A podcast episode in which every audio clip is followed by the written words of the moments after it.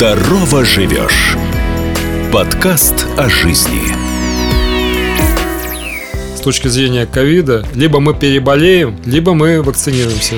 Насколько тяжесть течения COVID-19 влияет в последующем на тяжесть основного заболевания? Видя такую картину перед собой каждый день, я могу абсолютно точно сказать, лучше сделать вакцину. Здорово живешь. Ведущий Евгений Кесарев. Здравствуйте, меня зовут Евгений Кесарев, это подкаст «Здорово живешь».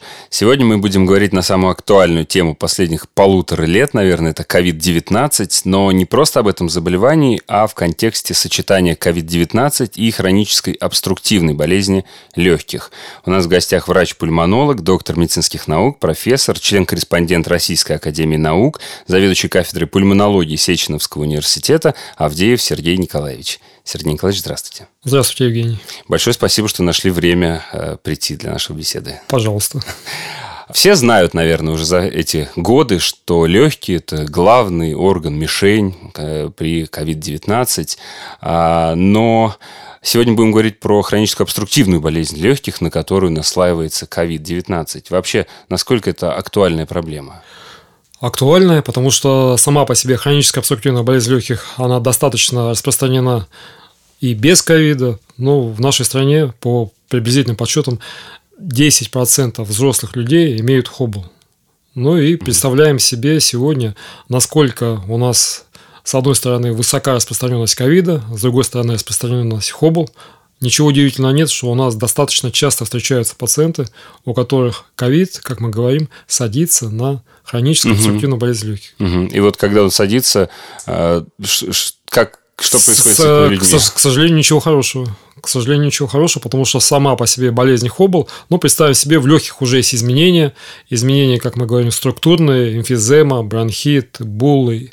И такому пациенту инфекция в виде новой пневмонии и повреждения легких, конечно, ничего хорошего не сулит. По статистике наши пациенты Хоббл хуже переносят.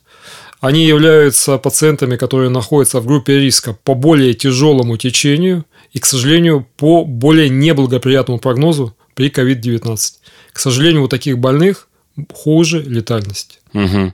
Про заболеваемость таких пациентов мы можем что-то говорить? Или она ничем не отличается? Статистика. Заболеваемость, она особо не отличается от, э, скажем так, тех, кто не имеет подобных болезней. Сегодня у нас, если мы возьмем статистику COVID-19, ну, наверное, большинство, три четверти – это те, у кого есть фоновые или хронические э, болезни. Но, как правило, это те болезни, которые мы сегодня очень хорошо знаем. Диабет, ожирение, артериальная гипертензия. Хоббл немножко стоит особняком, но по разным данным, среди, опять же, наших ковидных больных примерно 5%, может быть, чуть больше, может быть, чуть меньше, имеют хоббл. И мы, ну, на самом деле уже сегодня понимаем, что эти пациенты нуждаются в более пристальном внимании. Угу. А вот насколько тяжесть течения COVID-19 э, у таких пациентов э, влияет в последующем на тяжесть основного заболевания, на тяжесть Хоббл? Сложно сказать, пока таких данных точных нету, но можно предположить, что если у пациента остаются следы после перенесенной вирусной пневмонии, соответственно, течение Хоббл не будет легче. Да? То есть, ну, то есть да, наверное, реабилитация у таких пациентов, она значительно тяжелее и дольше. Да, абсолютно верно. То есть, э, добавляется новая проблема в виде нового поражения легких, и эта новая проблема требует дополнительных способов решения. Это и реабилитация, возможно, и новая медикаментозная терапия, а у некоторых даже плюс кислородотерапия в домашних условиях. Навсегда или, на, или как вариант реабилитации? Сложно сказать. Ну, мы говорим, что это временное угу. мероприятие для тех, кто выписался с гипоксемией. И так как процесс обратного развития протекает очень медленно, ну, для многих пациентов это выход. Быть, находиться в привычных для себя домашних условиях, при этом получать кислород, ну и медленно-медленно на этом фоне улучшаться, восстанавливаться. Угу. Пациенты вот с хронической обструктивной болезнью легких, которые еще не заболели коронавирусной инфекцией, не перенесли ее, они, как вы сказали, находятся в зоне риска. А, вы им даете какие-то специальные рекомендации? Да, конечно. И эти рекомендации, они сегодня, я думаю, звучат отовсюду. первая рекомендация, которую мы всегда даем пациентам Хоббл, бросить курить, если они продолжают это делать. В любом случае, отказ от курения – это то, что приносит свои плоды. Не так быстро, но улучшение будет практически у каждого. Вторая рекомендация, которую вы тоже слышите сегодня отовсюду – вакцинация. Угу. Вакцинация показана всем. Но нет другого пути, по всей видимости, с точки зрения ковида. Либо мы переболеем, либо мы вакцинируемся. Но переболеть, к сожалению, это не очень хороший вариант. Почему? Ковид непредсказуемая болезнь. Еще раз подчеркиваю, не просто мы все знаем, что это тяжелая болезнь с э, фатальными исходами, нередко, да? Угу. Но это непредсказуемая болезнь. И вот этот непредсказуемый сценарий нас пугает больше Она всего. пугает, да. Нас пугает больше всего. То есть пациенты с хронической обструктивной болезнью легких э, не имеют противопоказаний к вакцинации по своему заболеванию. Я бы сказал бы более того, чтобы усилить. Чем тяжелее хроническая обструктивная болезнь легких, тем больше показаний для вакцинации. Угу, угу. То есть это не только не противопоказания, а наоборот, это стимул провакцинироваться и как можно быстрее. Здорово живешь сокращает дистанцию и приближает слушателя к знаниям и советам специалистов, чтобы помочь и поддержать многих. А Еще по поводу реабилитации. Сколько она примерно длится по времени? Ну, э, вообще, во-первых, реабилитация – это комплексная программа, да, которая включает множество элементов, такие как физические тренировки, диета, работа с психологами иногда и так далее. То есть, поэтому для каждого пациента ну, реабилитационный комплекс, он свой, и для кого-то это, если говорим про физическую тренировку, неделя, две. Если работа с психологом, с диетологом, а это растягивается на месяцы. Поэтому все очень индивидуально. Реабилитология – это своя, достаточно, ну, скажем так, сложная, научная область медицины. И подходы там самые-самые разные. Э, безусловно, неправильно будет сейчас обсуждать какие-то конкретные вещи. Особенно мы всегда вообще у нас главным тезисом идет не заниматься самолечением. Мы рекомендуем всем нашим слушателям.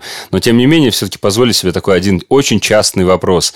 Когда коронавирусная инфекция вот только-только началась, и когда впервые заговорили о реабилитации, я прям слышал два таких мнения по поводу одного упражнения после заболевания. По поводу надувания шариков. Кто-то говорил, принципиально нельзя это делать, потому что нагрузка на легкие, когда ты дуешь, выдуваешь. Кто-то говорил, что да, можете надувать шарики дома. Вот что вы скажете по этому поводу? Ну, что такое шарики? Вообще, что это? Для чего? И какая польза? Это тренировка дыхательной мускулатуры, а в частности экспираторных мышц, то есть те, которые ответственны за выдох. Угу. Насколько нам это нужно при COVID-19 и при хоббл, не очень. У нас другие проблемы. Если мы берем хоббл, то там страдают чаще всего мышцы вдоха. Соответственно, надувание шариков ни к чему хорошему не приводит. Но может даже и какой-то отрицательный эффект. Да? Мы сегодня, если рассматриваем хоббл, есть влияние на легочные объемы, и как раз это не самое лучшее упражнение для больных хоббл. Угу. С точки зрения пациентов, перенесших COVID-19, ну, мне кажется, тоже. Мы сегодня можем говорить про то, что главная проблема лежит не в дыхательных мышцах, а в самой по себе легочной ткани, в легочной паренхимы. И, на мой взгляд, ну, даже по мнению многих специалистов, в том числе в области реабилитологии, надувание шариков ни к чему не приводит с точки зрения влияния на легочную паренхиму, на альвеолы. Угу. Поэтому здесь, конечно, нужно не просто следовать чьим-то советам, а посоветоваться с врачом. Угу. Если речь идет про физические тренировки или про, скажем так, целевое влияние на определенные группы мышц, не думаю, что этот комплекс вы сегодня увидите в современных клиниках. Угу. Но э, радует то, что комплекс, комплексы вот э, уже появились, потому что первое это время не было сформулировано конкретно, что делать. Да, безусловно. Причем у нас сегодня есть рекомендации по реабилитации пациентов после ковида. Ну, это как бы, ну, по сути, научный документ, э, хорошо сбалансированный, в котором принимают участие многие специалисты и в области реабилитологии, и психологи, и диетологи, и пульмонологи и так далее. То есть это действительно комплексная проблема, и решается она с самых разных сторон для пациента постковидный период. Э, если представить сейчас вот всю эту проблему глазами пациента, у которого есть хроническая обструктивная болезнь легких, он э, получает заболевание, коронавирусную инфекцию, заболевание ковид, он, э, слава богу, лечится пока дома, допустим, госпитализации ему по состоянию не требуется, вот помимо того, что отказаться от курения, если не, по каким-то причинам еще до сих пор это не сделано, есть ли какие-то особенности введения э, течения этой болезни или, может быть, какие-то действия, которые нужно предпринять э, пациенту? Ну, в данном контексте я хотел бы подчеркнуть, что та терапия, направленная на лечение хронического заболевания, на, а именно на хобл, она должна быть сохранена в полном объеме. Основная терапия. То есть это очень и очень важно. Почему? Потому что сегодня, опять же, можно услышать много разных советов и со стороны около медицинских кругов, советы следующие. Курение имеет протективную роль, поэтому если вы курите, курите дальше. Неправда. Сегодня абсолютно четко доказано, курение – это негативный фактор для COVID-19. Но действительно такие данные были год назад. Поэтому, ну, как говорится, не бывает дыма без огня, есть источник информации, откуда все пошло. Даже ссылались, да, на Сегодня это все полностью опровергнуто, не подтверждено. Курение – вред. Курение – негативный фактор для COVID-19. С точки зрения лекарственных препаратов, были рекомендации те, кто пользуется небулайзером, не пользуйтесь, уберите этот небулайзер. Опять же, ну, на самом деле не подтвердились никакие риски, угрозы. Если вы используете небулайзер, и это часть вашей стабильной терапии, вы можете его использовать. Я даже об этом не слышал. А чем они а, Ну, представьте себе, ну, когда человек дышит через небулайзер, идет э, от небулайзера такое облако, да, угу. аэрозольное облако. Но если человек болен, то считается, что вот в этом облаке могут быть вирусные частицы. Угу. И предполагается, что есть опасность для окружающих. Угу. Но на каждый небулайзер, соответственно, на так называемый путь выдоха можно надеть мембрану, клапан, да, который защитит окружающую среду от всех частиц. Ничего наружу не выйдет. Угу. Поэтому сегодня вот такие мероприятия, они, по сути дела, ну, позволяют пациентам уверенно себя пользовать. Угу. Я не говорю, что небулайзер – это ну, основной инструмент доставки аэрозоля для большинства пациентов Хоббл. Нет. Большинство сегодня используют портативные ингаляционные системы. Но, тем не менее, некоторые используют и небулайзеры. Это тоже очень важно. И с точки зрения лекарственной терапии могу сказать лишь следующее. Любая субстанция, которую вы получаете в виде лекарств, ингаляторов, таблеток, все это, если речь идет про хобл, должно продолжаться в том же режиме, в том, в том же объеме, как и до ковид. Да? То есть очень важно, что мы сохраняем всю предшествующую терапию для пациентов То есть, э, вот таких вот, э, знаете, как раньше с кардиологическими препаратами, особенно в начале эпидемии, а, были разговоры по поводу отмены. Нет, у нас такого не было. Угу. Но, хотя, может быть, и шла речь иногда про ингаляционные глюкокортикостероиды. Вроде бы стероиды подавляют воспаление. С одной стороны, значит, они полезны. Угу. А с другой стороны, они могут чересчур подавить это воспаление, привести к, к какой-то степени к иммуносупрессии, угу. значит, они вредны. Нет. Сегодня с, э, абсолютно четкое у нас есть понимание. Ингаляционные глюкокортикостероиды. Прихобл, опять же, это сегодня не, скажем, самый частый выбор лекарственных препаратов, в отличие от астмы. Угу. Но если пациенту назначена такая терапия, он, он ее продолжает. Должен продолжать. Угу. Ну и все пациенты э, с диагнозом Хоббл, они попадают в зону э, риска. Зону риска, поэтому надо помнить. И еще раз хотел бы подтвердить все, что мы с вами говорили про важность вакцинации. Пациенты с Хоббл в первую очередь кандидаты для вакцинации. Но во многих странах как раз вот, как вы знаете, есть успешные примеры, да, Израиль и так далее, Мальта. Угу. Как раз самые первые пациенты, которые получали вакцины, это те пациенты, которые имели факторы риска. Угу. Это возрастные люди, плюс диабет, гипертония, хобл в том числе, как бы вот находился в этих списках как приоритетное показание к вакцинации. Здорово живешь. Мне кажется, у нас просто не до конца вот понимают э, важность вакцинации именно из-за того, что очень много полярных мнений от разных людей. Вот как-то так люди разделились прям на два лагеря. И как теперь донести э, информацию правильную, ну, вот Очень та, большой вопрос. Именно вопрос правильной информации. Потому что, к сожалению, когда вы говорите про два лагеря, ну, с моей точки зрения, я уж точно нахожусь э, э, по ту сторону, которая за вакцинацию. По, по, по той простой причине, что я в течение полутора лет каждый день практически вижу пациентов с COVID-19. Вижу пациентов, которые находятся на кислородотерапии, на масочной вентиляции, на искусственной вентиляции легких. И вижу тех пациентов, которые, к сожалению, уходят из жизни. Поэтому, видя такую картину перед собой каждый день, я могу абсолютно точно сказать, лучше сделать вакцину. И все те, ну, скажем, предостережения, опасения, они сами по себе кажутся очень смешные по сравнению с тяжестью COVID-19. И все аргументы против, которые приходилось слышать с точки зрения того, что нам может негативно принести вакцинация, вплоть до вот этих фантастических теорий, чипирования, угу. ну, это все, скажем так, несерьезно. Вакцины безопасны, и вакцины спасают. Они спасают нас. Не будь вакцину, мы бы давно бы все поумирали от оспы, от чумы и так далее. Да, ну вот простой пример.